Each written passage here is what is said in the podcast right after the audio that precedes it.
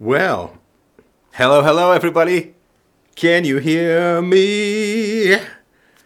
All right. Looks like we are up and rolling, and it's a little dark. We're still working on some of this cool, funky stuff.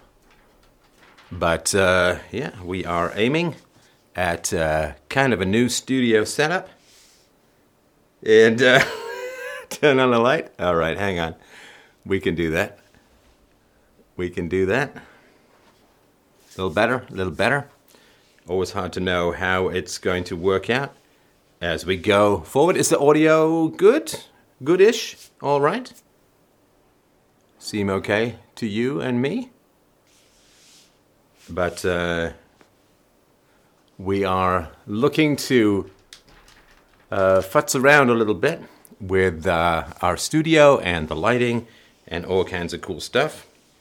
Bit dark, yeah, I agree. We'll uh, we'll work on it. We'll work on it, and um, I try and figure out the best way to make it all work. But we have uh, uh, I'm free of the microphone, as you can see. There's no mic in front of me.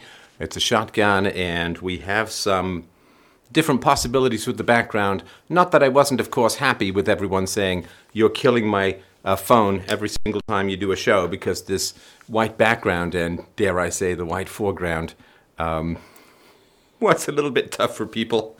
So it's uh, it's coming along. We'll uh, uh, build in some stuff. I'm sort of starting somewhat small. We're building in some stuff, and uh, we're going to try and make it uh, just look a little bit less garish, a little bit less bright. And uh, see, this is what we're going to do. We, we're going to... Uh, keep it dark for a little while, and then just when you're used to it, I'm going to turn on every ca- single cathedral light known to man, and uh, it's going to be just uh, crazy. But uh, yeah, that's what we're sort of aiming to do, and um, I hope that you enjoy it, and thank you everyone, of course, who has donated and supported the show to make all of this possible. I'm very pleased, and uh, I hope that uh, you like it. Uh, I do have some options. I can actually swap out, like, I can change the color uh, behind me, uh, which is kind of cool if people want it like that. Um, oh, this is geeky stuff, but I love it. I can uh, swap it out if you want to get a little citrusy, just a little tangerine-y. We can do all of that. And um, anyway, I'll go back to what I was thinking of, and... Uh, we will sort it out. So, hello, my friends. And we are going to talk a little bit about International Men's Day. And I'm going to tell you some of my thoughts about it. And I really want to get your thoughts. What is it like out there to be a man, to date a man, to love a man? What is it like for you guys these days in the realm of the West when it comes to masculinity? So, here's what I find very frustrating about being a man in the modern West. Disasters are approaching. Disasters are coming. I think we all know it. We've talked about it in this show a whole bunch of times. Things are coming that are going to be a, an extraordinarily deep and dark challenge for humanity. And I think that men... is pretty good. Uh, men, are, men are pretty good at figuring out when risks are coming, when there's going to be a problem, taking proactive steps to try and solve these problems. That is something that men are pretty good at. And the one thing that's really frustrating is because of all of this uh, government programs and welfare state and forcing to pay for migrants and forcing to pay, to pay for welfare and forcing to pay for Uh, mass migration from all corners of the planet, it it means that we can't do anything really to slow down. It sometimes even seems to slow down or to stop any of the disasters that are approaching. And as a man, and I'm sure you feel the same way if you're a man as well, we're pretty good at knowing when disasters are coming, and what we want to do is leap into action to deal with these issues. And I just feel... bound up like Frodo in a Shelob web. I just feel bound up and constricted and tight, like I just can't take the action that's necessary in order to avert coming disastrous. And that is really tough. That is really tough. There's that old biblical saying that he who increaseth in knowledge also increaseth in sorrow. And uh, I'm not sure that's ever felt more true in the world as a whole than it feels at the moment. It really feels at the moment like disasters are coming. I'd love to leap into action to try and solve them, but I can't. Because the one great weapon for preventing coercive disasters in the world has been taken from us, and that is the power of ostracism, the power of withholding resources from people with whom we disagree. That has been taken away from us. If you don't like single moms, too bad. The government is going to rip into your wallet with all the power and force of the state, and it's going to take that money from you and redistribute it to single moms, whether you like it or not. And that's life in the West as a man. Do you not like mass immigration from the third world? Sorry, doesn't matter. You got to step up, man up, I dare say, and pay your taxes anyway, so that we can buy votes using people imported from all four corners of the world who are statistically going to vote socialist, going to vote large government, going to vote for the left, the Labour, the Democrats, you name it. Because, oh, it's racist to be concerned about immigration from the third world. It's like, no, it's not, because statistically they're going to overwhelmingly vote for the left. So, of course, they act as a bloc differently than, say, your average white male. So calling it racist is ridiculous. Racist is when you have a negative judgment about a group which isn't backed up by any kind of data. And if you want small government, well, guess what? Third world immigration, third world migration is not your friend.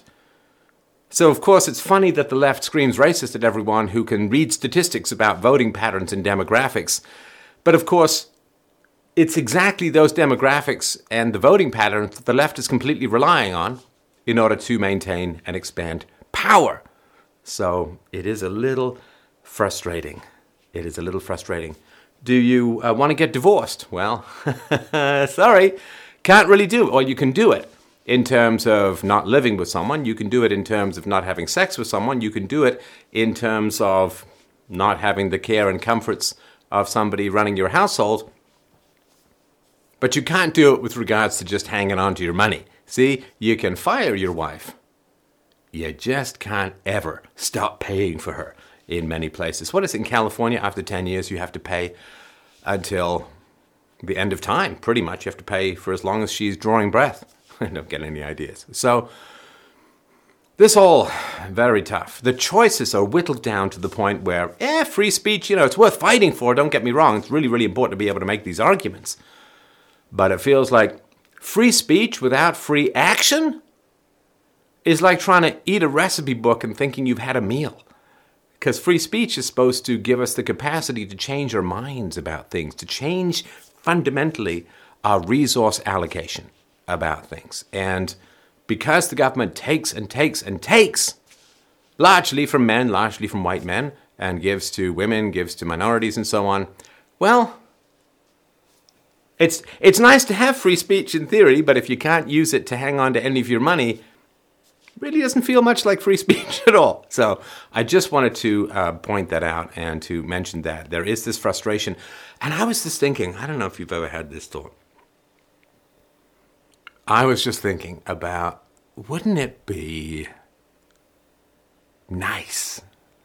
Wouldn't it be great? Think of how much time you would be able to save in your life if you didn't have to constantly worry and fret and fume and try and talk about and try and convince people about the next disastrous thing the government was doing. Hey, let's let out a bunch of violent criminals. Sounds great. Hey, why don't we sign this U N migration compact so that we can open up the sluices and floodgates to mass third world, largely Muslim immigration to first world countries? Wouldn't that be great? Oh, and also if you criticize it, well, that's hate speech and you may be going to jail.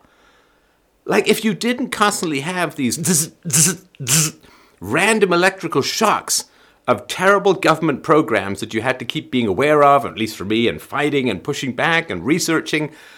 Wouldn't it be wild if you didn't have to wake up each morning, put on your crash helmet, scroll through Twitter and say, hey, I wonder what terrible things have now happened overnight that I need to be aware of, that I can do almost nothing about.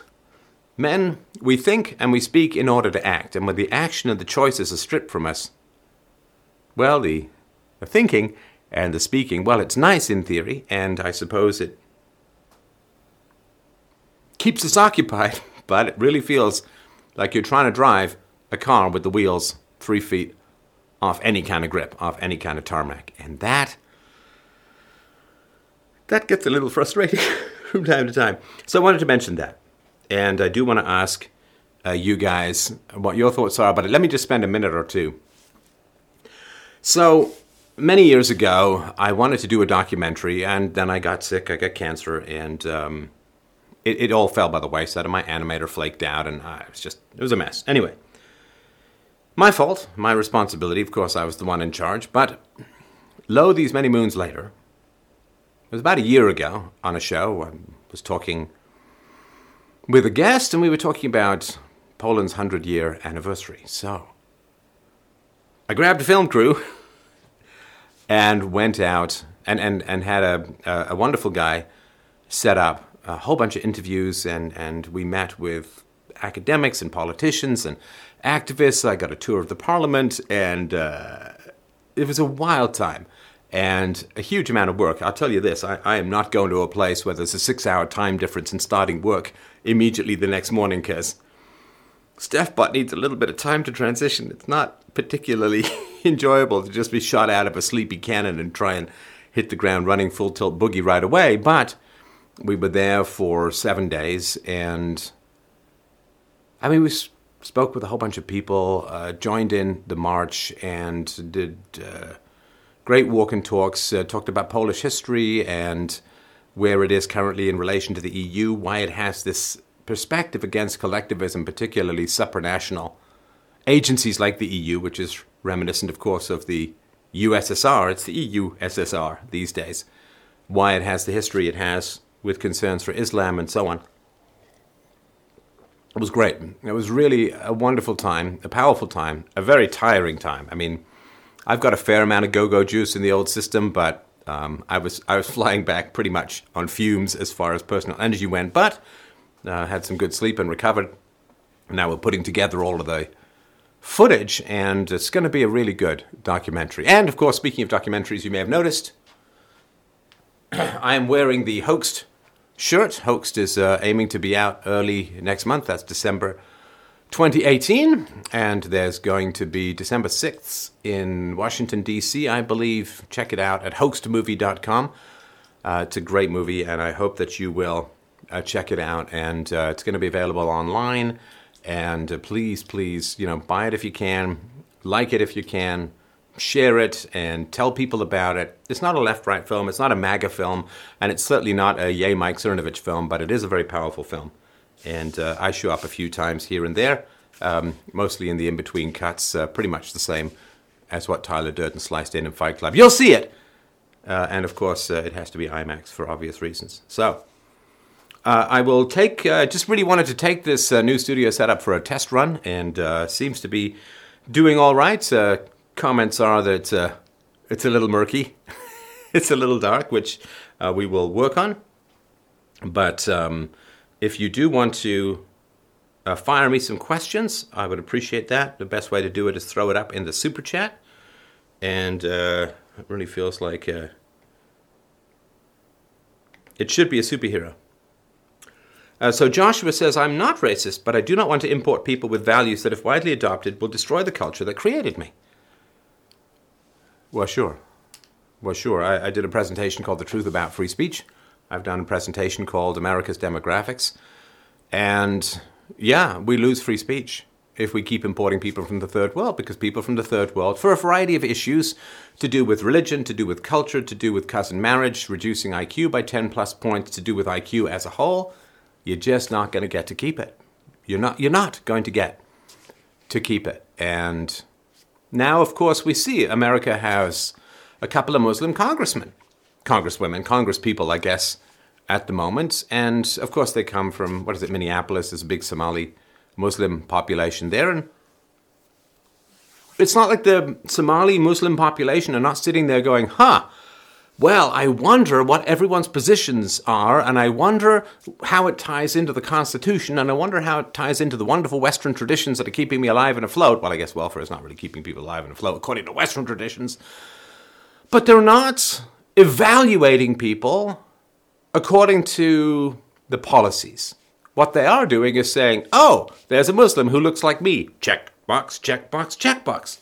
You know, and the blacks did it with Obama and so on. So you are going to... Uh, Ocasio, Alexandria, Ocasio-Cortez, right? I mean, so people are saying, oh, it's Hispanic or whatever, it's like me. And so people are just voting along racial lines, ethnic lines, religious lines, and so on. And it's no evaluation of policies. There's just a wet finger squint at um, skin tone and, and ethnicity and religion. I mean... It's just tribalism. This is exactly what you would predict, and what has been predicted very, very many times in the West, which is you start bringing in different ethnicities, and if you don't have a strong enough culture to unite them all together under universal values, and given that, I mean, I've been working hard, and please, please check out my book, Essential Philosophy, which uh, you can find at free domain radio dot com. Essential Philosophy. Uh, it's uh, you can watch it here on YouTube. Uh, there's uh, on SoundCloud. There are links to um, listen to it in W A V, or you can download it if you want in M P three. I've enabled the download option, so you can listen to it uh, on an M P three. It's in two parts. I was wrestling with it for days before I realized SoundCloud has a limit of six hours and forty minutes, which is shorter than my audiobook. So... if you don't have universal virtues to tie a population together, then they are going to just fragment along tribal, ethnic, religious, and racial lines. It's just the way it's going to be. My team good, your team bad. My team skin color, ethnicity, background, color, uh, religion, you name it. That's just how it is. And if you have, as America did have in the past, a rough separation of church and state Christian foundation. Well, then if you get Christians from the West coming into the country, yeah, okay, they'll adapt, you know. It's like a strong current. Uh, all the salmon end up swimming the same way. Not all at the same time, not all in exactly the same direction, but in general, they end up swimming the same way. And in the culture of semi-deist Christianity that founded the United States, you bring Christians in, and they can be Christians or they can be agnostics and so on, and it can kind of work out. They can be deists, right? Deist is the idea that God wound up the universe and then kind of buggered off, right? Got things started, but doesn't intervene anymore and is just retreated to watch the play unfold, so to speak. And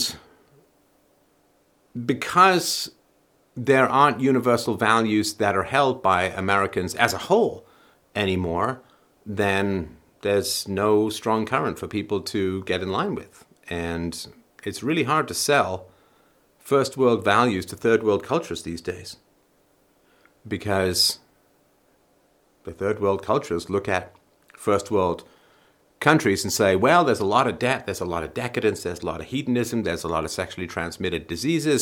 They don't really get married, or if they do, they get divorced a lot. The men are miserable uh, as a whole. And the educational system is terrible, and they just print money rather than confront difficult issues.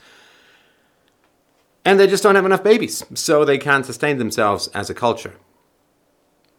So who is supposed to say, gosh, I want me some of that? Now, people will come for the money, but they're not coming for the values, because the values that we currently manifest post-Boomer are not particularly valuable. I surprised someone the other day when I was saying how there are certain things that I admire about Islam. It's very true. Islam and uh, Sikhism and uh, other religions, which is the parents of those religions really do work to inculcate values into the minds, hearts, and souls of their children. They expend the energy. They maintain themselves as moral authorities. They work really hard to instill what is to them objective values into the hearts, minds, and souls of their children. Whereas basically, since the sixties, the youth in the West have just been ridiculously adrift, wildly adrift, invent everything for yourself, and they exist in a state of chronic anxiety and irritation because they just have to kind of reinvent everything from scratch. Oh, that's why there was monogamy. Oh, that's why you didn't sleep around. Oh, that's why you didn't just live for money. Oh, that's why you didn't just live for fame. Like, everything was abandoned by the boomers as a whole, and post-boomers, we've all just been trying to evolve from nothing back to civilization rapidly. And that's not much for people to envy. So, all right. You got questions, particularly on the old International Man's Day. I'm happy to hear them. Uh, here we go. Nikolai says, I believe that Western civilization is going to fail, just like other civilizations that came before them. However, we have the technology to save some of it. What should we save? Well, certainly this new studio setup is number one. There's an old quote from Gandhi that I didn't really understand as much at the time. I'm beginning to appreciate it a little bit more as I get older. And the quote goes like this. Somebody said to Gandhi, what do you think of Western civilization? And Gandhi said, I think it would be a good idea. That's quite fascinating. What do you think of Western civilization? I think it would be a good idea. Civilizations don't fail. Civilizations don't fall. Because as long as you have a civilization, you won't fall. Civilizations fall when you are no longer civilized. Civilizations fall when you substitute propaganda, brainwashing, and coercive state rest- redistribution for free thought, free speech, free action, and free markets. You can't destroy a civilization. As long as it's still civilized, it's invulnerable. But this unholy bargain that, not to pick too much on the boomers, but I am picked a lot on the boomers, this unholy bargain that Western populations were offered. You can be free of insecurity. You can be free of risk. You can be free of disaster.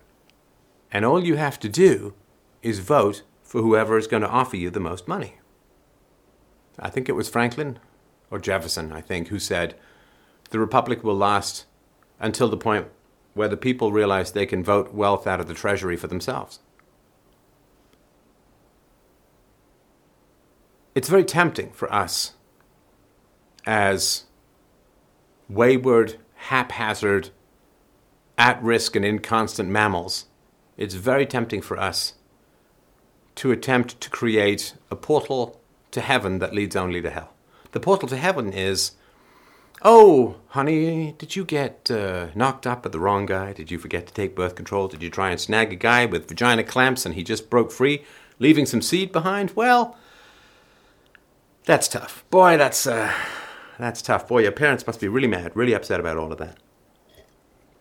Well, not to worry, honey. No biggie. We'll just crank up the printing presses, borrow a whole bunch of money, and give you the money to raise your kids. Yeah, it's easy. You know, because she's sad. You know, she's crying, she's upset, the parents are mad, and, you know, everybody votes and, and feels sympathy and, and all that. So, that's the great temptation. Oh, man, did you end up going out partying a lot? Oh, that's that was fun, wasn't it? Oh, man. So I was up all night, uh, disco ringing tinnitus in the ear, wolfing down street meat at four o'clock in the morning, trying to figure out if it's worth going home to for a quick shit shower and shave and start up at the morning. Or do you just go to an all-night diner, grab a couple of cups of coffee, and move your way through to the next day? You keep doing that, you keep doing that, you keep... Oh, did you get a... Did you get fired? Oh, man, that's rough, man. I mean, you know, if you hadn't been out partying and drinking all night, maybe you wouldn't have got fired. But you got fired. I get it. You know, hey, man, it happens. So, well, just fire up the printing presses, print a whole bunch of bonds, borrow a whole bunch of money, and next thing you know, we'll get you some good old unemployment insurance, and, uh, yeah, you'll be fine. Oh, no. That didn't happen, did it? Did you sugar bomb eat yourself into diabetes? Oh, man. Woo! That's tough. Well, not to worry, we'll just have socialized healthcare take care of you for the next forty years at a cost of millions and millions and millions of dollars. So you can't let people die in the street and in the gutter. Blah. This idea of letting. You can't let the poor suffer. You can't let the sick be sick. You just, you can't let it happen. As if you you have control over everyone. And you're just not exercising the right control in the right way. It's a very, very bizarre mindset.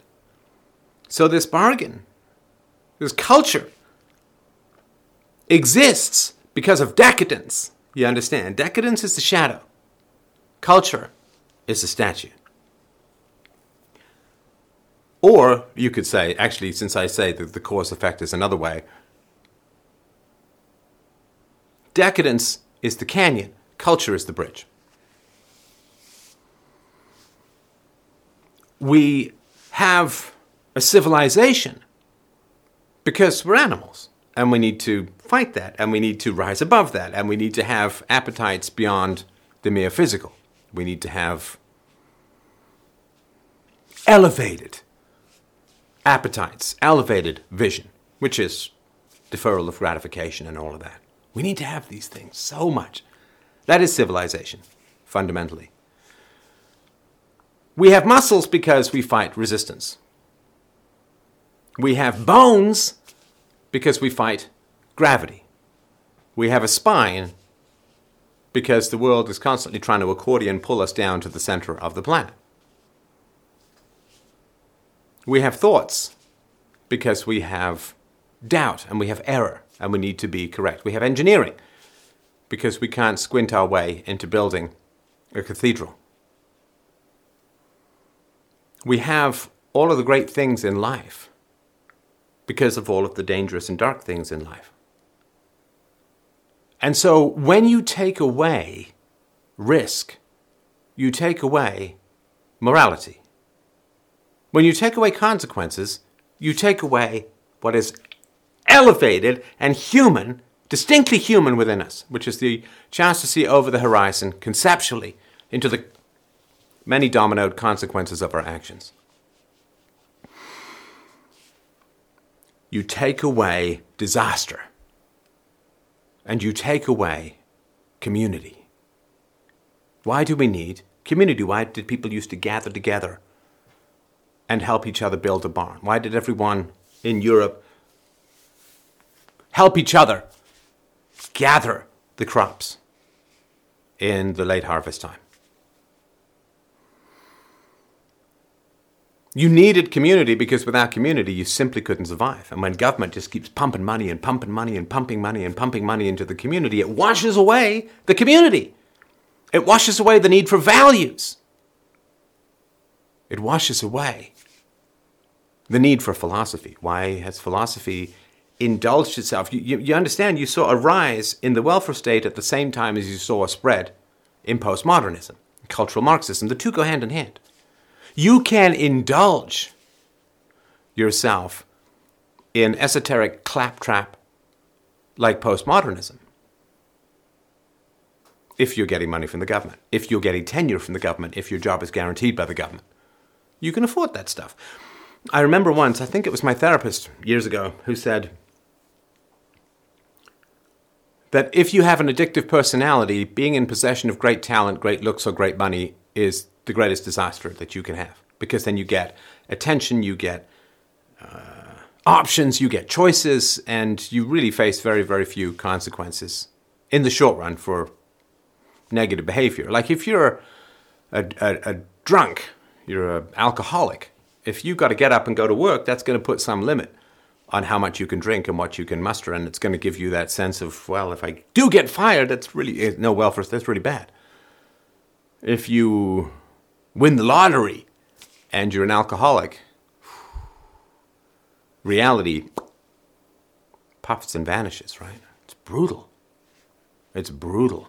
When you take away consequences, you take away civilization.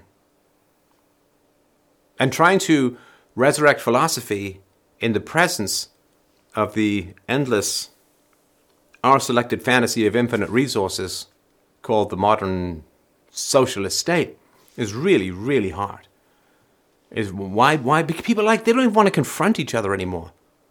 Four words to ruin Thanksgiving dinner. Orange man, not bad. who did you vote for? I mean, we can't even, we become snowflakes, of course, because there's no point in having tough conversations with people because the resources are infinite. All right. Thank you very much. It's a great question. And, okay, I appreciate that. Somebody sent me a super chat in a currency that looks really impressive. Um, and I, I've been fooled with that once before. It's not quite that way. But I, nonetheless, I hugely appreciate the support. All right, let us continue.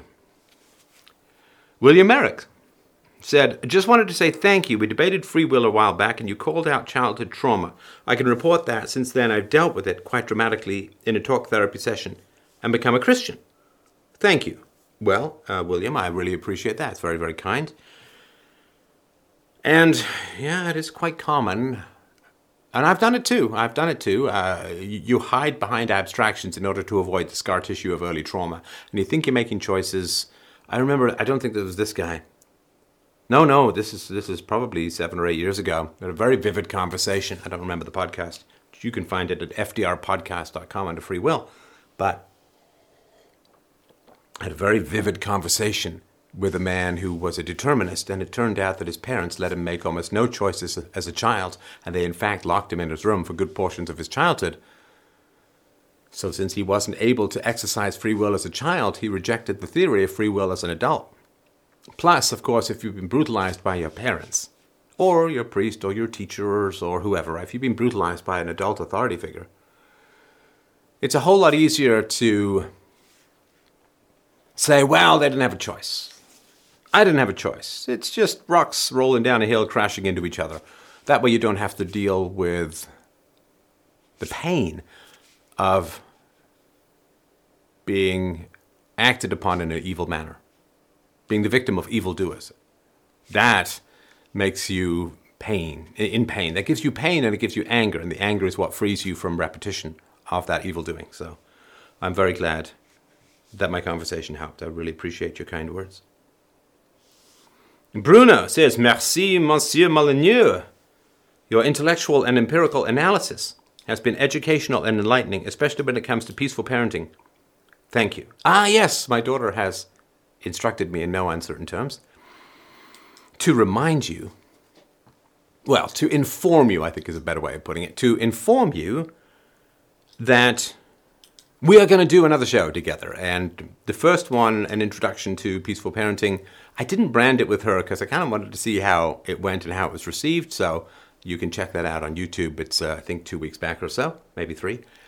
But we are, so yeah, send your questions in. You know, the email's on the website, or you can put it in the comments below this show or uh, uh, other places. Uh, I'm sure you know how to get a hold of me, but yeah, send in your questions. She really, really did enjoy the show. And it's so funny, a, a tweet, I've been really, you know, working the Twitter account recently like a giant attempting to create a volcano with a set of bellows.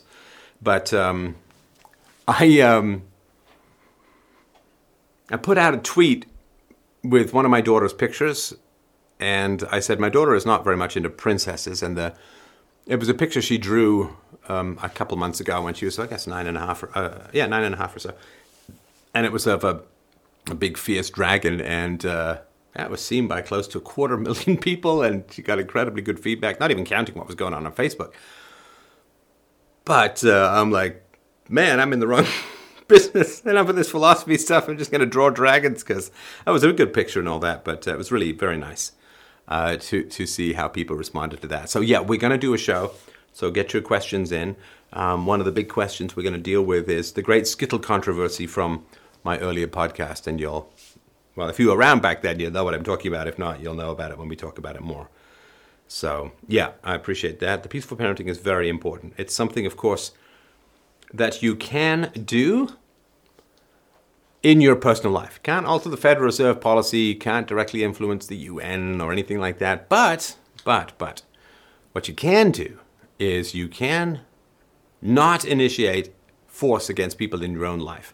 You say, oh, I don't go around punching people. It's like, yeah, but, but if you are withholding food from your child or sending your child to bed or hitting your child or screaming at your child or yelling at your child, calling your child names, you know, calling people names is not illegal, but uh, it's pretty nasty for a developing brain. And uh, the violence. Spanking violates the non-aggression principle. Spanking is hitting a child, not in self-defense, like the child is running at you with a chainsaw or something like that. So, yeah. Spanking is a violation of the non-aggression principle, and you don't have to do it, and you shouldn't do it. It's so much fun to have parenting where you don't have, right, the back of my hand, as a friend of mine's mom used to say. All right, the Texan said, thank you for your super chat. He said, thanks for your hard work. I wrote a book on philosophy called Modalities of Conversation. Can I send you a copy? And here, I'm afraid, I must break your heart. I would rather you didn't. And I'm I'm sorry to say that. I really am sorry to say that. I wish I had time for all of the, the, the, the projects and the, the thoughts and the ideas that people have. Uh, I, I'm sure it would be a great book to read. I'm sure it would be very interesting.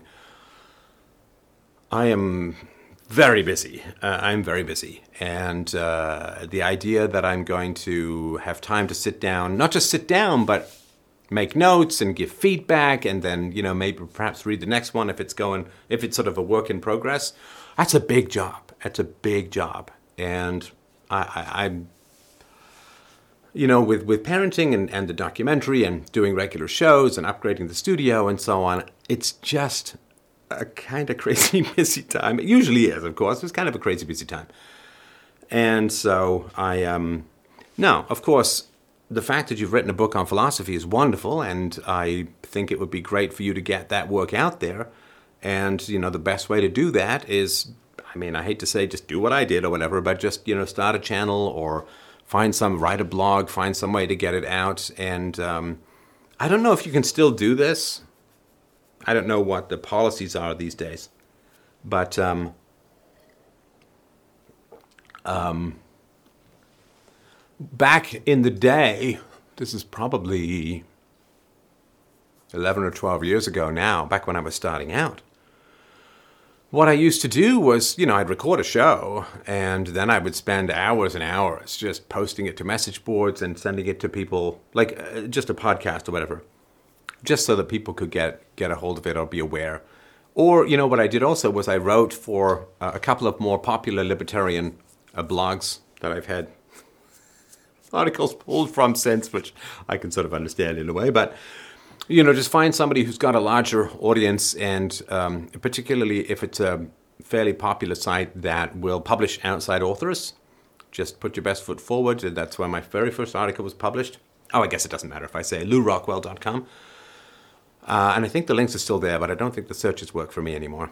But um, The Stateless Society, an examination of alternatives, was my first big brainwave about how a free, truly free society would work. And that eventually grew into the books uh, Everyday Anarchy and Practical Anarchy and the whole uh, approach to this. So there's lots of ways that you can get your book out there. I am very sorry that I would not be able to do it justice or have time, but I don't want you to send something in, wait for my feedback if it's not going to be particularly imminent. So I'm sorry about that. Thank you very much for the support. There's lots of ways you can get uh, the book out these days, and I hope that you will. Uh, uh, I hope you will give that a try. We certainly could um, use a whole lot more philosophy in the world, so. Cucklord says, how would you recommend someone exiled by family on O D S P in Canada and feel trapped in my apartment where you barely ever leave? I'm alone, but I know I'm not. I want to go to America. twenty-four old. Am I missing something here? It just feels like I got cut off. Hold on a sec here. Um. Oh, twenty-four, twenty-four years old. Uh... O D S P, I assume that's disability of some kind. I'm sorry, I don't know the um, the acronym, but um, exiled by my family. I'm sorry about that, gosh. You know, it's funny, I I, I go back and forth on this. And I, I think reasonably so. Let me know what you think. But life should have a decent amount of momentum In other words, not everything should be willed. Because will is a, a turbo resource that dries up pretty quickly. Like, if you've ever played those games, like those racing games, uh, nitro, like you hit the nitro, right, you go leaping forward. Willpower is kind of like that, but it doesn't last. So willpower is good for dislodging you from inertia, but it's not good as a sustainable method of, like, I don't have to will myself to do philosophy. I'm not like, oh, I gotta get up and, like, I'm, yay, get to a a chat uh, on International Men's Day with the greatest audience in the world. I mean that absolutely um, for sure. So, I mean, there's a couple of times where I have to will things, but not much, you know, like when it's, um, when I, you know, we did an overnight flight to Poland and I was really tired, and to get up and talk about academics and economics and so on, which are topics that I love, but I had to really like, oh, I got to get myself up and going for that kind of stuff. Um, but for the most part, like I would say, like ninety-five percent of what I do is, you know, very pleasurable and, and, and very enjoyable. I'm sorry, I'm being redundant. Let me just try and trim that down. Because if I have a life where I have to will everything, that's really exhausting. That having been said, if you're really stuck, it might be time to hit the jump boots. It might be time to hit the turbo. It might be time to engage the nitro. And what I mean by that is, can you open the door, walk to the sidewalk and go back? Can you open the door, walk down to the end of the street and come back? Can you go and buy a coffee and come back? Can you just break out of that particular pattern? Because you know what happens in life if you let the fears and the, the restrictions collapse in on you, you you you get smaller and your life gets smaller and tighter, and, and it becomes even harder to move. Face fears, overcome fears is very, very important. Very important. I was shy as a child, and I had to work hard to be in a situation where I can be this effusive and, and public about what's going on in my heart and my mind. And other things, like I used to have a big fear of fi- heights, and then when I was my, a teenager, I went uh, skydiving and pretty much burned that entire my system entirely. So there are times where you just do need to grit your teeth, and you need to get out there and make something happen. And you got to start small, because if you start big, you're just setting yourself up for failure, you know. But, uh, you know, like if, if, let's say, you're not comfortable speaking in front of people, well, you can join Toastmasters. You can just practice speaking.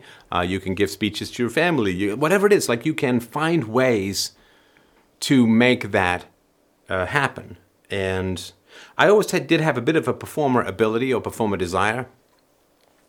I uh, I, I wrote this in my novel, The God of Atheists, but it was a a moment or a story taken from my actual life. When I was about eight, I was reading the book Emil and the Detectives. I basically was like, we had these folding desks in school, and I would uh, put the book I wanted to read, and I was reading the book. It's a really, uh, Eric Kastner, I think it is, a great book. Uh, I, I read it to my daughter, or with my daughter. And it's got a wonderful dream sequence that makes no sense, but is literarily quite delightful. But um, I was reading this book, and the teacher got mad at me. And this was not the first time or the last time where the teacher would get mad at me, rather than saying, hey, I wonder if I'm just boring, the teacher would say, right? You know, it's like uh, if you've ever been to see a really bad comedian, and the bad comedian gets angry at the audience for not enjoying the jokes. That's terrible. That's terrible. And um, I was reading Emil and the Detectives. The teacher got mad at me. And it was one of these petty, stupid teachers. In other words, just about every teacher I ever had. And the teacher said, oh, Mister Molyneux, apparently you don't need my lessons. Apparently you're so well informed about what I'm talking about that you can just get up and teach the class yourself now, can't you? Not, not massively fun, but, you know, I'm like, okay. You know, like when I'm staring down the Uh, Australian and New Zealand media, I'm like, okay, well, if you want to you want to rumble, let's rumble. And so he demanded I get up and, no, it was she, so she demanded I get up and teach the lesson. So I got up, it was Friday the tenth, let's just say it was Friday the tenth, I don't remember the actual date, it was Friday the tenth, I got up to the front of the class and I wrote November the eleventh. Rather than November the tenth, or September the eleventh, rather, September the tenth. And the class started giggling. And I turned around and said, what's so funny? And they said, you got the date wrong. And I said, no, I didn't. It's the eleventh. You know what that means? It's Saturday. Class dismissed. I don't know where it comes from, but it comes and it served me well in my life. And so I think you might just have to will yourself to do, you know, one foot in front of the other, one step at a time. And if you can't, if you don't have a lot of mobility, uh, then um, you can do mental mobility. You can take your place at the culture wars, which can happen through typing and recording. So I think it's important to just will something. An object that is... That, it's, it's another saying that I got. All these little things I've sort of stitched together into a pastiche of useful things. I hope they're useful. I was told when I started my business career, if you ever want something done, give it to the busy man. They said man. Anyway, if you ever want something done, give it to the busy man. Isn't that fascinating? It's really true. It's really true. And an object that is at rest tends to stay at rest, and an object that is in motion tends to stay in motion. But to take an object from being at rest to being in motion takes a lot of energy and effort. So I think you you might just have to get out, and the first little bit's going to be real doozy, and then it just gets easier and easier as you go forward. And once you get real momentum, you will realize that motion has saved your life. We are like sharks. We are designed to swim or to sink. We don't have a bladder. All right. I hope that helps. I don't think there's a solution is in America. It might be, but the solution is probably more to do with um, just getting you, um, just getting you into motion. All right. Blake says, "What do you think about open convos with other creators to address social governmental problems of the day with market ideas for alternative and personal change? I think this would be a great change of pace for you and the show." Ha, la, la, la. Yeah, I mean, what do you mean change of pace? I've done tons of interviews and debates and conversations with other people who are alternative media people, so um, you, you might want to go back and check uh, some of those things. I have pulled back, as you know, I mean, as you probably know, I have pulled back on the call-in shows. I do have some really good ones to release, just sort of individual convos. I'm still doing the individual convos, and I've pulled back on expert interviews for a couple of reasons. One is that I've interviewed just about everyone I want to interview. I'm sure new people will come along, but I was sitting there with a blank piece of paper the other day, like, who's my wish list of who to interview?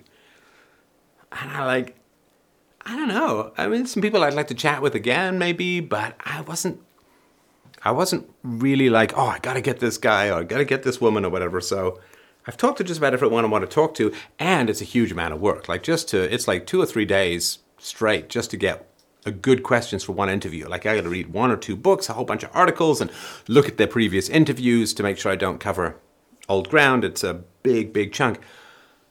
And I mean, this may sound, may sound kind of silly, but what happened for me was I want to do more creating and less questioning. So, you know, when I do an interview, it's fun and it's interesting for me, but it's ninety percent me just going, mm-hmm, mm-hmm, and interesting, ask another question and, and so on. So, and I, I've done that for like ten years or eleven years, and it's been great. We've got hundreds and hundreds of interviews. But then, and I really saw this at the end of Hoaxed. I won't tell you about it, but at the end of the movie Hoaxed, where I'm in, I really saw, wow, I can do a lot more with this camera stuff. It's another one of the reasons why we jetted off to Poland to shoot this documentary, because... Um, I have not been leveraging my social skills or my in-person on-camera skills rather than sort of in the studio, and I'd like to do more of that. So uh, I had, yeah, like I had an invite, I think it was from Destiny, uh, to, to do debates and stuff like that. And well, it's funny, you know, Ann Coulter, it's not related to Destiny or anything. And when I was in, um, I went at Politicon with uh, Mike Cernovich to help promote Hoaxed and to chat with people and, and be interviewed a couple times. Ann Coulter was up there with Ben Stein. Ben Stein! And um, people were nagging, why don't you, Ann Coulter was saying, why don't you take this debate from person X, Y, and Z? And she's like, I don't know who this person is. I'm not just going to debate with anyone. You know, I mean, does he have a New York Times bestseller? He doesn't have to have like a dozen like me, but does he have at least one?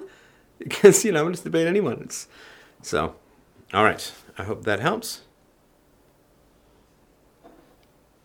Buzz Hall said, Men's Day. We need more. Well, here's the challenge, right? I, I did tweet about this, so I'll keep it real brief, but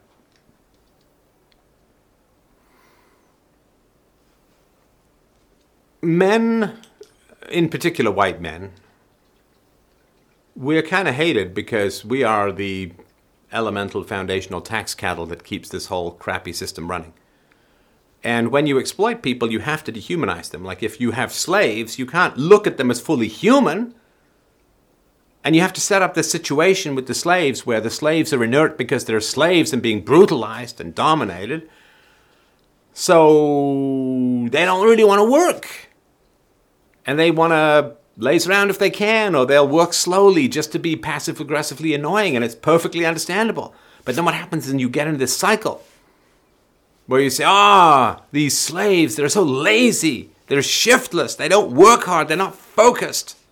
They're not interested in being productive. No wonder they're slaves. It's like, no, no, they're doing that because they're slaves. Ah, oh, these Soviet-era employees in the factory, they're just not motivated to do good work. They're shoddy, they're lazy, they're slipshod, inattentive, always trying to sneak off for a smoke and a vodka. Well, sure they are, because they're kind of slaves, right? I mean, because they're slaves to the communist system. I mean, it literally is, and this is an extreme example, it's like getting mad at people in a concentration camp for just not being full of pep and positivity and not being innovative and not giving you good ideas. So white males in particular, in the West, we are the taxpayers. We are the taxpayers. We pay a significant majority of the taxes. I think you, you could look at this Australian study where they figured out men and women, how much they pay into the system and how much they take out. And women take out vastly more than they put in. And men take out vastly less than they put in. So men, in particular white men in the West, just demographically true for now, we work a hell of a lot and we pay taxes a hell of a lot. And other people come in and take those taxes from us and use it to their own purposes. So of course we're hated. Because you can't exploit people unless you dehumanize them. It's like the blacks in South Africa, for the most part, white people didn't steal, didn't steal their land. But you see, they want to take land from the white people. They want to take land from the white farmers. The white farmers who built those lands and have been around in South Africa longer than whites have been in America. They want to take the white people's land. But if you empathize with someone and you view them as another human being like yourself, it's really tough to just go in and take their land using the power of the state or whatever. So what you have to do is you have to call them racists, and you have to call them Nazis, and you have to call them white supremacists or white nationalists. Or you just, or they stole our land, we're just taking it back, or they beat us all up during apartheid and they just threw us in prison and blah, blah, blah, blah, blah. Although the population of blacks grew up eight hundred percent under apartheid. That's not exactly a genocide, my friends. And Um, the whites in South Africa introduced modern medicine and sanitation and books and reading and the wheel and anyway. But you, if you want to take something from someone, you have to dehumanize them first. Of course, right? And so the reason why there's all of this white male cisgendered scum stuff is because people steal from us using the power of the state. And you have to dehumanize someone you want to exploit. You can't exploit them unless you've dehumanized them. That's the way it works, psychologically and emotionally. So that's a challenge. It's a challenge. It's a challenge. And white males in the West have the nervous, quaking jumpiness and obsequiousness of people who are in abusive relationships. We are in an abusive relationship with our culture and with our governments and with everyone around. So it's uh, it's rough, and the odds of it ending even remotely well are very, very, very low, sadly. Uh, Booker, thank you very much for your super chat. I appreciate that. You don't have a question.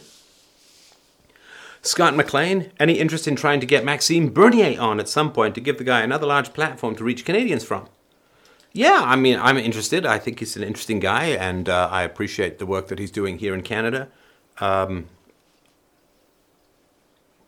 I'm not going to talk about why I'm postponing that, but there is a good reason, which will come out um, over time and will hopefully make a good deal of sense. Um, let's see here. Oh, yeah, if you have more questions, feel free to throw them into the chat. This really was just a kind of test run, and I did want to touch base with you guys. I haven't really chatted with you in a while. I'm sorry about that. Again, all of this studio revamping and, and travel and documentary stuff. I haven't forgotten about you. I love you guys to death, but I did have a couple of other things, and I really, really think this documentary is going to be very good. It's not just about Poland. It's about the West. It's about history. It's about the war. It's, I mean, it's amazing stuff, I think. Um...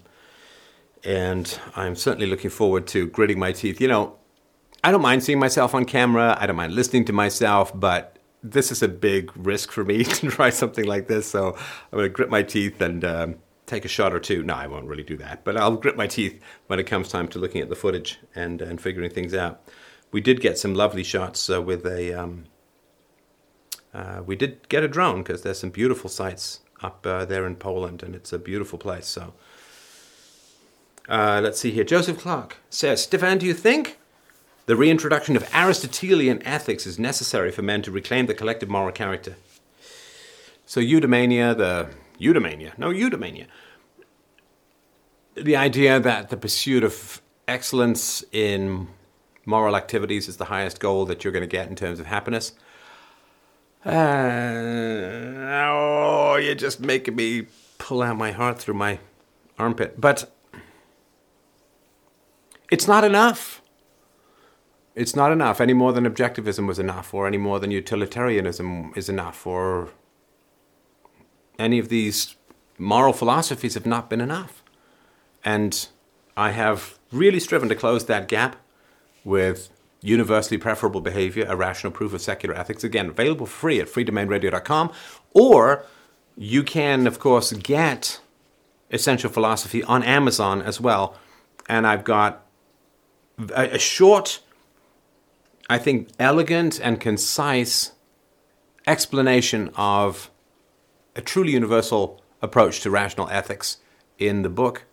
And also I have, um, I wrote a series of Socratic dialogues, like me arguing with evil, vaguely Richard Dawkins stuff, uh, which uh, is probably worth listening to an audiobook, although it's good to read as well in the book. But uh, uh, I... The past failed. The past led to where we are now. We can't go back. It's like rewinding the movie and hoping to get a different ending this time. Doesn't happen. Sorry. The therapist is dead no matter how many times you rewind. So to me, it's like, well, can we go back and just get that stuff that we lost and bring it forward? It's like, I'm not trying to say determinism. But the fact is that the past led us to where we are now. And Aristotelian ethics has had just a little under two and a half thousand years to take root and fix things. And it hasn't. It hasn't. Now you can go back and you can hope that you can resurrect it and rewind it and make it work this time. But I doubt it. I doubt it's going to work very strongly. You'll have to try something new. You know, the old thing, uh, to, to do the same thing but expect a different outcome is the definition of insanity. I tried Socrates, tried Aristotle, tried Saint Augustine, tried Nietzsche, tried Hegel, tried Spinoza, tried Descartes, tried the existentialists, tried the pragmatists, the utilitarians. Tried the deists, tried the Christians, tried, like, tried, tried. We tried it all, and this is where it's like, us too. We have to try something new. We have to try something new. There is great temptation to go back into the past and say, well, you know, Aristotle is a very respected philosopher. Let's resurrect his ethics and solve everything. It's not going to. It's not going to. Filling yourself with the ballast, the weight, and the wind of essentially what has turned out to be historical errors is not going to lead you to the promised land. It's just not. It's a trap. It also in, arises out of an interesting kind of insecurity, at least I think it's interesting, it's certainly interesting to me, which is if you need to hook yourself into Aristotle, the question is why? Can you think for yourself? Can you come up with your own arguments and your own theories and your own ideas? Are you willing to stand naked before the world and say, this is me and my arguments, and I got nothing except my arguments and the force of my personality? That's all I got. That's all I got. I got no P H D from Harvard. I got no grand pedigree. I got no peer-reviewed papers. I got no great acceptance from the general philosophical doohickey whistleblowers of the modern world. I got nothing. Nothing. Three chords and the truth. I got twenty-six letters and the truth. That's all I got. That's all I got. I'm not on T V all the time. I'm not being discussed by the very erudite in the world. In fact, I'm being opposed by them. So I'm not going to give you any reason to believe me other than my arguments themselves. You can't reference any pedigree. You can't reference any letters. You can only reference what I'm saying. That is very tough for people because everybody wants the argument from authority, which they can hide behind, whether it's Aristotle or a P H D or television appearances or a best-selling book or whatever it is. I'm popular in a dying culture. I'm accepted by the elites who led us here. The universities that have gutted Western civilization saw fit to grant me a P H D. Say some people, not me. No, we, we, we can't. We can't go back. Can't go back. It's tempting because there's pedigree in the past. But just leads back to here. But we'll be worse off because we've... Opportunity cost is the essence of life in many ways. Opportunity costs. All the time we spend pursuing the past, attempting to resurrect the past, attempting to save the future with the errors of the past, is all time we are not spending building something unique and powerful, individuated in the here and now. So I hope that helps. Sorry, I get this, since I had this tooth out, Um, I have to wait for it to heal before figuring out what to do with it. I get this odd little bit of drool on this side. Or maybe it's just me in this new studio lighting. All right. Jerma. Ah, wash my hands. Okay, so Jerma says, any chance of getting Saifuddin Amwas on? Great Austrian, Austrian economist, primarily known for Bitcoin, but he knows so much about the history of money, where he can ignore Bitcoin and just talk shit on fiat. Okay. Uh, let me make a note of that. And uh, after he probably just heard me pronounce his name, he may not want to come back on, but uh, let me just make a note of that. Thank you for the suggestion. Um, I, I have talked me with some Austrian economists, uh, and I'm sure I will do it again. All right, so let me just uh, make my note here. Thank you again. Actually, I'll just copy the whole super chat so I don't forget. And that's, uh, you know, I hate to say, well, that's one I won't need to do a lot of research for, but I know me some Bitcoin, and I know me some Austrian economics. All right, what do we got here? Oh, Lord, let me not miss anyone. Conway, did I say thank you for that? Thank you for that. Booker DeWitt. I'd like something on a lighter note. Ooh! Okay, can you talk about one of your favorite movies, perhaps a movie that you found both influential and entertaining? My friend Booker, oh, I was just thinking about doing this. I'm going to tell you about my very favorite movie. My very favorite movie is a Merchant Ivory production called Room with a View.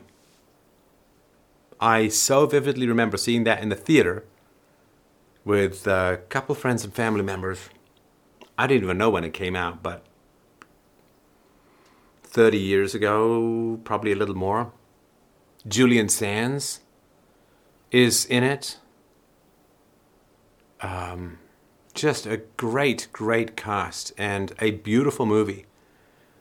Uh, exquisitely acted, delicately put together with, with wonderful comedy and surprising twists and turns. It is a treasure of a movie. And that life, that English aristoc- aristocracy, life where they get to play tennis in windy, rainy days out in the back lawn and read books and study fossils and learn and lead. Oh, God. 'Tis a consummation devoutly to be wished to climb into that movie in the Victorian days or the quasi-Victorian days. I don't know exactly when the movie happened, but... Uh, oh. Oh. It's a, it's a glorious movie. It's a beautiful movie. And it's a movie that uh, around love and authenticity and honesty and not being manipulative and being vulnerable. It's a great, great movie. And uh, I have an affinity for the Victorian age because it gave rise to the modern world, and the I Qs in the Victorian age were considered to be about a standard deviation higher than they are now. We are dumbing down like crazy these days. And um, I love that movie. Let me just, you know, I'm just blanking out on a couple of the cast member names. I've got them on the tip of my tongue and you'll know them when I say them.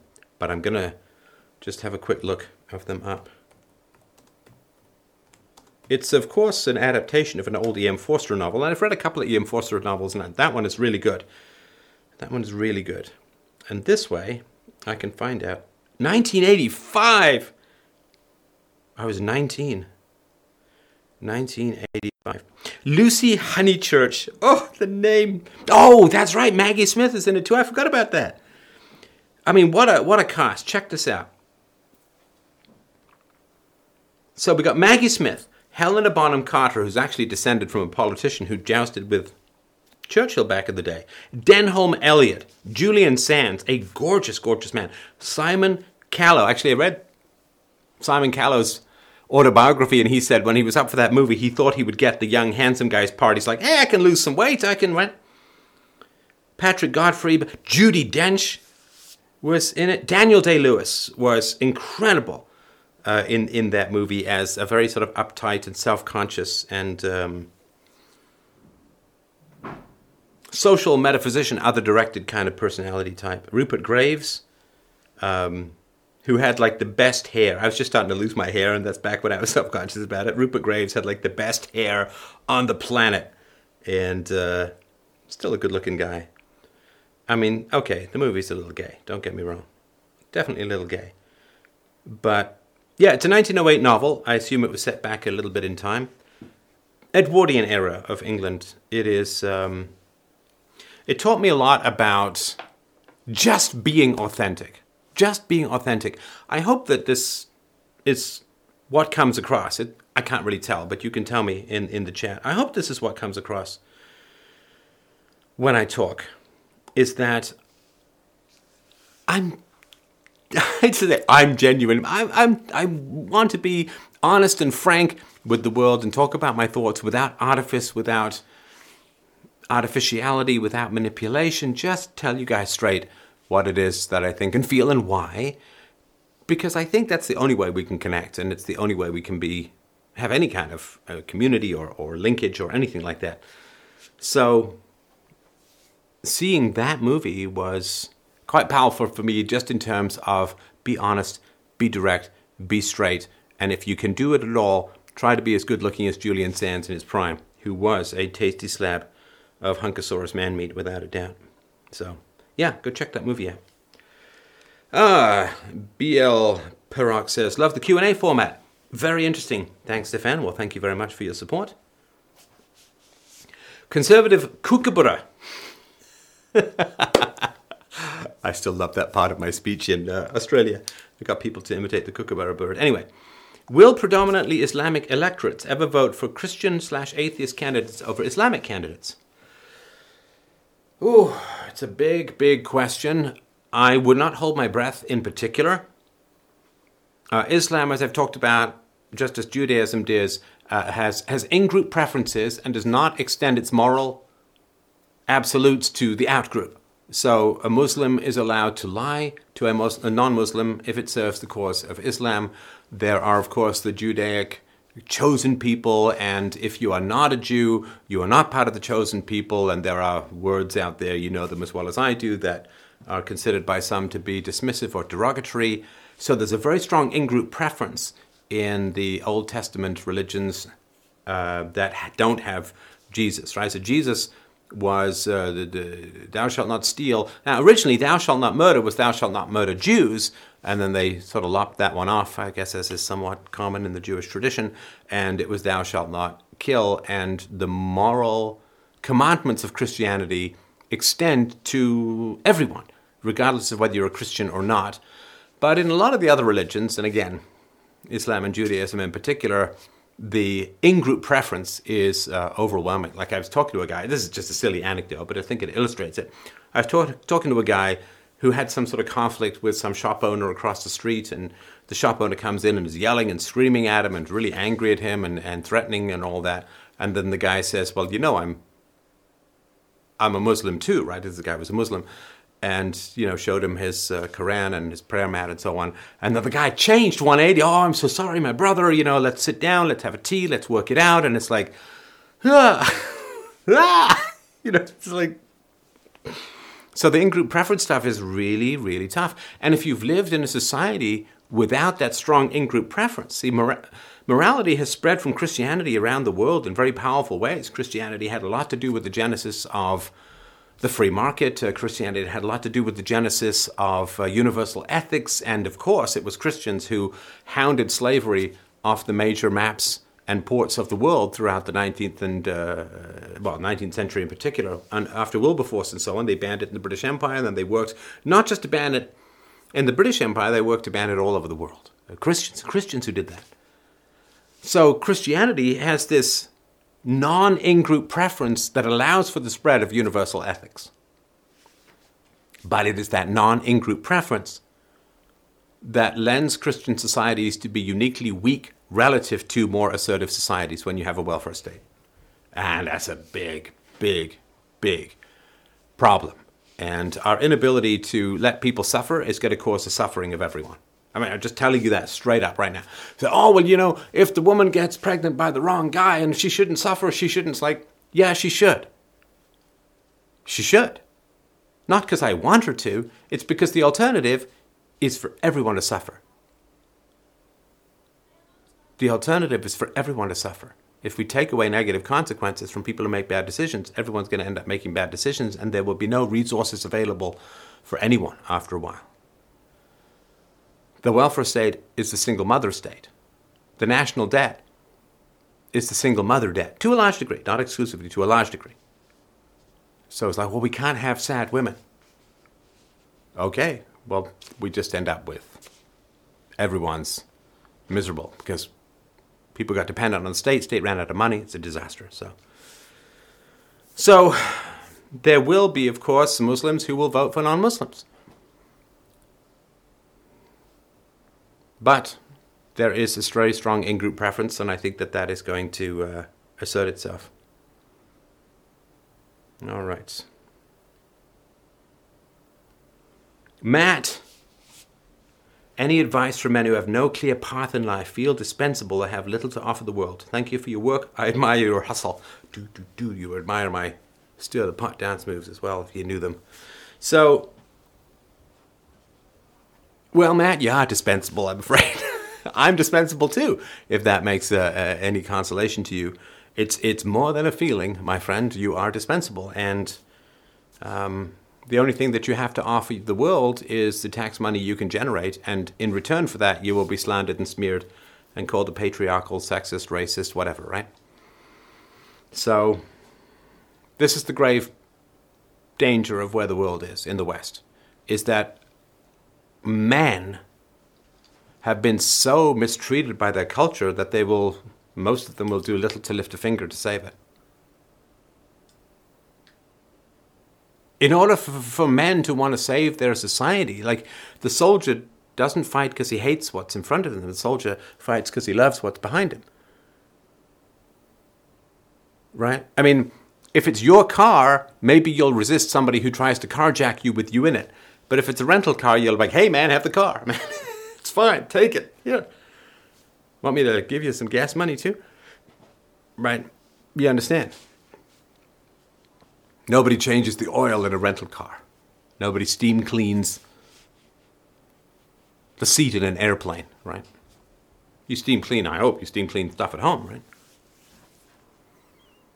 You have to love something to want to treasure and to want to protect it. It has to be your own private property. And as socialism has taken over the West, societies have been socialized and men don't want to protect that which has been socialized because it's destructive to men. You don't want to save a system that's preying on you, do you? Right? You don't want to fight to defend a system that uses you as a tax slave in order to buy votes from foolish people. Why would you want to? It would be crazy. So get angry. Peacefully. Reasonably. But no, get angry. Get angry. This system sucks for men.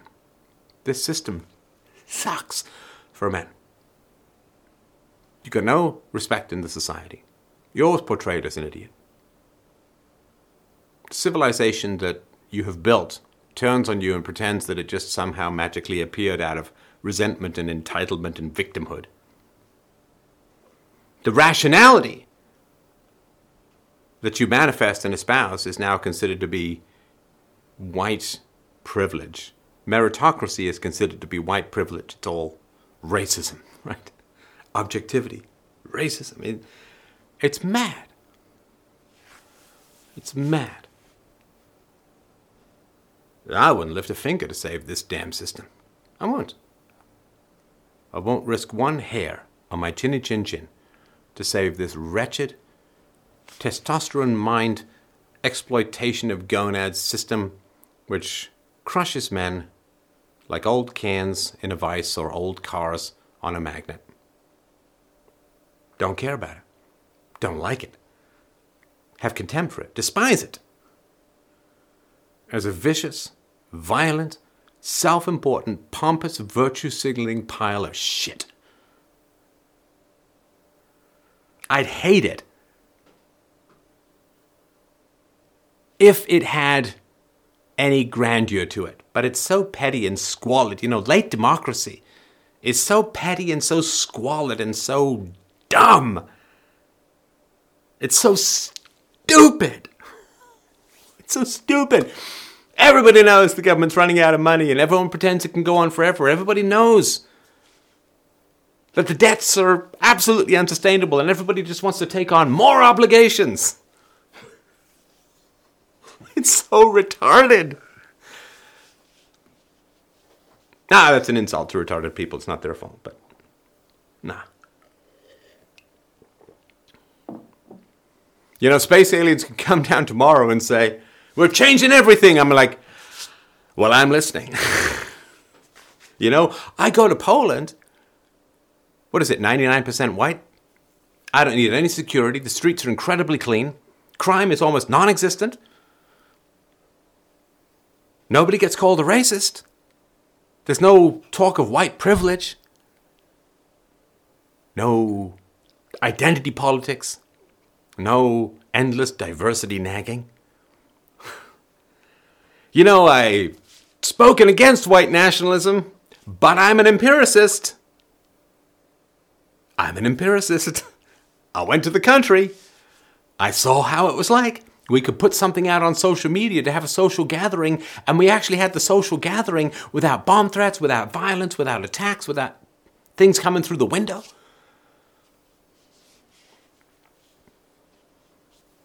I've spoken out against white nationalism, but I'm, I'm an empiricist. I'm listening. I'm listening to my experiences. Can't argue with the facts. Can't argue with the reality. I mean, you can, but...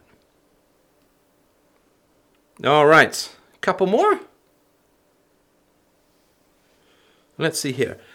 Azriel says, would love it if you could do a response video to my rebuttal of the art of the argument. Check out this uh, on Minds. Willing to donate an additional one hundred dollars if you agree. Thanks. Oh, listen, dude. Look, I appreciate that. It's a very, very kind offer. but I'm really not for sale.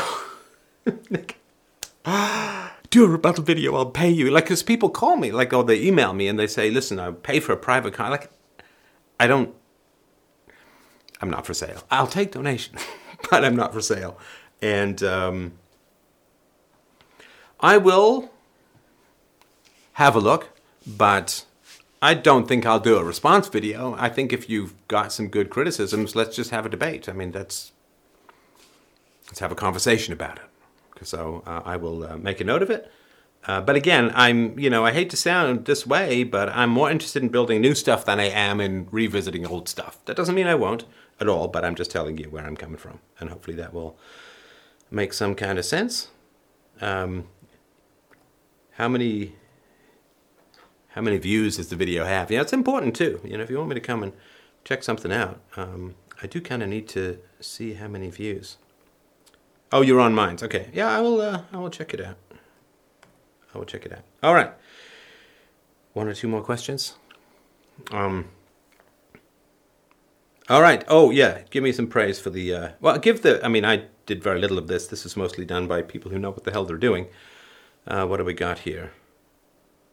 Let me see. Tell me what you think of the uh, of the setup. Yeah, I think it's it's a little dark. It's a little tough to tell in here in the studio. It looks pretty nice on the monitor, but it's hard to tell on YouTube because they they freak up your stuff quite a bit here. Um, you a whore, Steph? Don't lie to me, brah. No, I am a whore in some ways, but only for reason and evidence. Stefan equals give me money. Oh yeah, the e-begging stuff. La, la, la. You know what? I like to have good equipment with which to spread philosophy to the world. And it's kind of shockingly expensive, some of this stuff. I mean, whew, you try bringing a film crew out to Poland and it's, it's some money. So yeah, I mean, you can, uh, you can help out. As you know, free domain radio dot com. Uh, free, sorry, that's not very helpful. freedomainradio.com forward slash donate. You can help out. Uh, it is a little, it is a little dark. Nice color, right? Yeah, we will, uh, we will sort it out. I mean, there's things that I can fart around with. I probably won't do it right now because it's probably gonna mess everything up. But yeah, like I can, I can brighten up the lights a little there. Uh, how's that? A little better, right? Yeah, we got, basically we got stuff to play around with, which I didn't have before. And before it was kind of garish. And uh, it was also kind of tough because I was looking into a camera with these lights coming in like a seven forty-seven landing on my frontal lobes. That was kind of rough. uh, right. The color is sexy. It's not the color, my friend. All right. Why is Ben Shapiro aggressively against big government and welfare, but he supports giving Israel billions of dollars every single year? I'm pretty sure you know the answer to that as well as I do, so I think to ask that question is to answer it. Um, oh, the other, yeah, so the other thing, too, is that uh, I've got some additional stuff here, too. Um, I plan on uh, changing up the lighting a little bit for various things as well, so. All right, uh, let's see here. What do we got? Oh, yeah, no, I had one I missed. Oh no! Oh, I'm so sorry, I missed one. That was a. Uh... All right. Ah, here we go. Um, Durr, you shouldn't ask for money for your work. Steph, losers without jobs. Keep up the good work. No, here's the thing, man. And I've said this before, but it, it really does bear repeating. Like, the people, like, if you're out there, and, you know, I, you guys are great, and even the trolls are fun, right? If you're out there, like, getting mad at me, like. Oh my gosh, you should have seen the comments. When I sang a few bars uh, of of songs in my um, Queen uh, Bohemian Rhapsody review. Whoa, I mean, holy trigger, Batman. You know, it's I can't I can't use their songs. You know, I'm a, I've got a edgy I've got an edgelord show. I can't be using other people's material. There's a reason why I don't use people's clips anymore, you know? Like it's dicey. It's I'm on the edge at all the times, right? So I wanted to mention a couple of things about these songs, and I, like I sang a couple of bars, and you know, some people were like, "Hey, I really liked it." Some people were like, "Yeah, you're a decent amateur singer." I'm like, "Yeah, I think that's a fair assessment." But people were like, oh, never ever sing again, cringe, death, oh, I can't take it, oh, I, you lost me when you started singing, I had to close out of the show, I'm never coming back, I unsubscribed because of your singing, and it's like, that's just a little hysterical. It was just a couple of notes that I sang. I kind of like to sing. I know I'm not a great singer, but I kind of like to sing. And I do okay with some things. And so the people who are like, I'm still going to sing on the show if I feel like it. Hey, sorry if you don't like it, but, you know, I mean, what is it? A grand total of maybe one minute every year that I sing on the show. It's really not a big thing. And other people really liked it. Like, ah, buy an album of yours. And it's very kind. It's very nice. But but the funny thing is there's people who are like, oh, cringe, you sang, man. And it's like, oh, I couldn't take it. I couldn't. Like, you're not going to stop me from singing. You're just going to stop you from singing. Like, you're just going to stop you from doing stuff that's fun and spontaneous and enjoyable. Like, people think that they're putting a noose, a noose around me. You're not. I just walk out of that illusion, right? Like, I just, you know, fart that noise into the stratosphere. I just keep going and doing my thing. It's you who get stopped by this, not me. Not me. I'm going to sing. I'm going to do it now. No, like, oh, look at that. Some light fell off. What is that now? It just looked like I'm getting x-rayed or something now. But, but as, and it's like the people are like, you're e-begging. It's like all you're doing is you're preventing yourself from being able to ask for what you want in the future. You understand, right? That's all you're doing. That's all you're doing. If you get mad at me for saying, I would like you to help support what it is that I'm doing at freedomainradio.com slash donate. If you get really mad at me about that, you get enraged, e-begging, and it's pathetic, and it's pitiful. And it's like, I'm still going to keep doing it. And I get to do what I love because of wonderful people like you. But you are walling yourself in.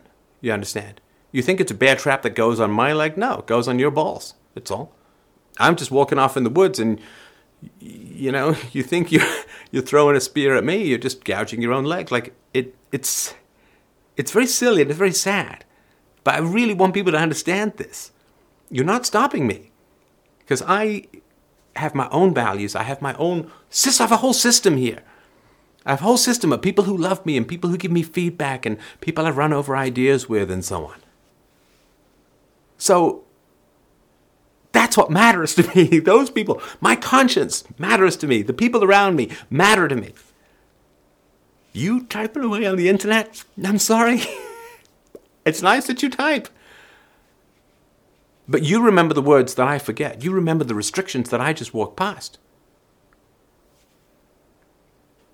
You think you're digging me some sort of hole that I get stuck in and you get to wander off? No. I walk right over it like it ain't even there because it's not for me. You're the one who falls in the hole. You're the one who gets stuck. You're the one who has to live with trying to squelch someone's spontaneous and joyful creativity because, because, because, and I know why, I know why. It's because when you were a kid, people shat all over your creativity. And I'm really sorry for that. Like, it really, oh, it's so sad. It's so sad. And you probably have a lot to offer the world in terms of creativity. You probably really do have a lot because you wouldn't get mad at my spontaneous, joyful creativity if you didn't want it for yourself, if you didn't want that freedom for yourself. You understand? You're not trying to chain me down. You're trying to chain your own pain, your own history, and your own desire down. Because it's you who won't be able to sing. I'm still going to sing. It's you who won't be able to burst into song. It's you who won't have that joy and that pleasure of spontaneous creation. And I do it partly because it's fun for me. I do it partly to illustrate something I wanted to illustrate. And I do it partly to free you, my friends, to free you. Because I'm not a great singer. I'll go belt out a couple of lines. I don't give a shit if you like it or not. Like, honestly, I wish maybe I'd be a better person if I did. I don't really care. It was important for the show that I was doing. It was important. It was something I was very passionate about. And I couldn't just mumble my way through it and say, oh, this song that was like, duh, duh, duh, duh, duh. Like, it just, it was passionate, it was powerful for me. So I wanted to express that. Oh no, he's singing. Just go sing, man. Just, just go do something fun and joyful and spontaneous in the world. Just uh, live in a world where everyone's not like you. And maybe you'll be fine. All right, one or two more. In my opinion, the lighting looked better when that light fell. All right. Well, you know what? I'll I'll take that light down. So you're saying that looks better? That looks better? Ah, you know, we'll we'll fight around with it. And uh, thank you very much for that. There's one hundred and one ways to censor people. Sorry, uh, that was from, I forgot to say, John Bob. Joanne says, there's one hundred and one ways to censor people you don't want to see. The premise of censorship is to prevent others from seeing content you don't like. Keep singing. I will keep singing. Thank you very much. I appreciate that. Uh, hey, uh, sorry, capitalism, entertainment, and technology said, hey, for some, a bear trap on the balls might be their thing. Not mine, but eh. You know, it, it might be your thing, but it, it probably isn't your thing for that long because, you know, that's quite a thing to, to put on your balls. Let me tell you that. All right. Sing another song. Bow for them. B O F A? I don't know. All right. Well, yeah, women's suffrage. Yeah, it's you know, sad, eh? When the, the suffragettes fought... They fought hard to get votes for women before even men had the right to vote when men had to go off to war. It was one of my favorite tweets recently. I tweeted, um, okay, men, you can have the vote, but you will have to sign up for the draft and will probably be sent for war. And men are like, okay. Now, women, you can get the vote too, but... You will have to submit to yourself to objective standards of evidence when it comes to making claims of sexual assault from men. And the women are like, actually, just a vote, thanks. That's just a vote, we'll do. It wasn't the singing, it was the reverb that raped our ears. Raped your ears? Ah, hyperbole much, my friend? It's when I did my first show with David and Silk, who I love to death. And I just remember there was a comment that said, R I P headphone users, because they are uh, emphatic and very, very nice. Uh, Democrats now control the House. What do you think? Well, you know, all, all Trump did was buy some time. And Trump was like white people's panic response to um, demographic changes that guarantees socialism. So, um, well... Uh, the fact that half of America is willing to vote for a company that, uh, sorry, for a uh, company, willing to vote for a uh, political party that weaponized women's accusations of sexual assault, uh, it's pretty telling. Well, they're addicted to power and so on, so it's uh, it means that, to use an overused phrase, twenty twenty, my friends, it's going to be pretty lit. Well, next year, though, it's going to be pretty lit, pretty lit here in Canada, and I'm going to have... Oh, Phil Collins, yeah. Yeah, I like. The reverb is non-consensual. Oh, I do like Phil Collins, actually. Some of his stuff is fantastic. And I won't even say, like, some of his earlier stuff. I wasn't a huge fan of the stuff he did with Genesis, but his solo stuff was fantastic. Lonely Man on the Corner was... was great. The song Abacab from the album Abacab is great. Home by the Sea. Ah, it's one of the few songs that I, when I first uh, started getting into singing, as we will live our lives in what they tell you. There's that high bit and it's like really powerful. He's really got quite a voice. I was actually struck by Phil Collins when he was on tour would only fax his children back before email because he couldn't phone because he had to save his voice. That's how delicate the instrument is. And when you've got, you know, ten thousand people who want to come and see you, that's quite a big thing. And, uh, you know, the classic, you know, uh, well, if you told me you were drowning, I would not lend a hand. That's great, great song. All right. Phil Collins is a globalist. Yeah, well, probably. Steph, how do you stop self-hatred and self-sabotage? Well, you recognize that these are demons implanted in you by horrible people in order to control you, and you push back with anger. All right. Well, it looks like we're just now running... porn lines on Phil Collins songs, which is entertaining. Do you think Macron and Trudeau will be elected on a second term?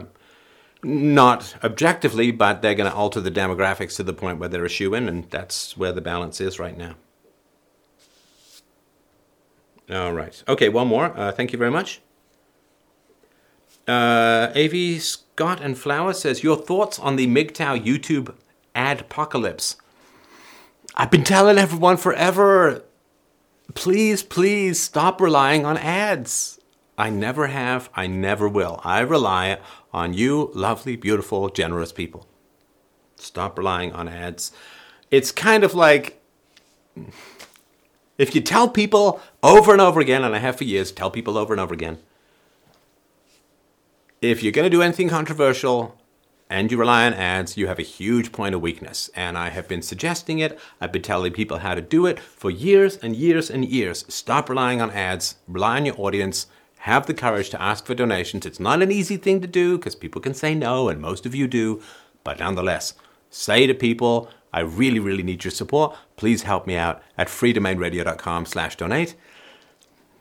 And some people will send you money. Not many, but some. Enough.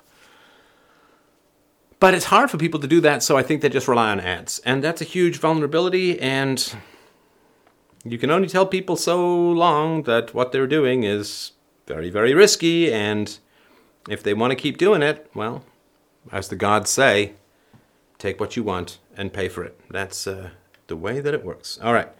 Well, I should probably pack it in for the night, though I do love chatting with you guys, and I could do it all night long, baby. But uh, there's your gif. Anyway, so Owen Benjamin. What about Owen Benjamin? Oh, you guys are too fascinating. All right. Well, thank you very much for the feedback. We will work on the lighting and uh, get it a little brighter. But trust me, this bowling head, flesh-faced forehead is not the easiest thing to uh, uh, to light in the known universe. But we will work it out. And yeah, just let me know of this. Let me know of this. Um, let me know. Just drop me a line if you can, or let me know in the comments below. What was it? Uh, was it Reddit? Somebody tried posting a video of mine on Reddit, and they got a message back that says that my channel was not whitelisted or wasn't on the whitelist. Probably nonsense, but uh, but anyway. All right. Loved you guys so much. I'm sorry that I didn't get to the final Super Chats, because uh, uh, I am. Uh, I'm still, you know, I'm still half on, good Lord, I'm still half on uh, Poland time. And in Poland, like it's ten thirty-seven p.m. where I am, but in Poland, that's four thirty-seven a.m. So uh, I'm going to sort of pack it in. Uh, thanks, you guys, so much. Uh, as always, it is a huge, deep privilege and a pleasure to speak philosophy with you guys. Thank you for the thousands of people who've dropped by. freedomainradio.com slash donate. And we're going to try and get the documentary done relatively quickly. Uh, and I am kind of a one-take wonder when it comes to speeches, so we will get that out for you. And I'm really, really curious what you guys think. I hope I hope you like it, because I really, really enjoyed doing it. And I hope that you will let me know. So freedomainradio.com slash donate. Thanks again, my friends, so much. Uh, this new studio setup's not quite done, so I must wander away. Don't forget, Hoaxed Movie. Uh, Hoaxed Movie, H O A X E D, hoaxed movie dot com to check it out. Mwah, mwah, mwah. Love you guys so much. Thanks again for all of your support. It's a great privilege, privilege and a pleasure. I will talk to you soon.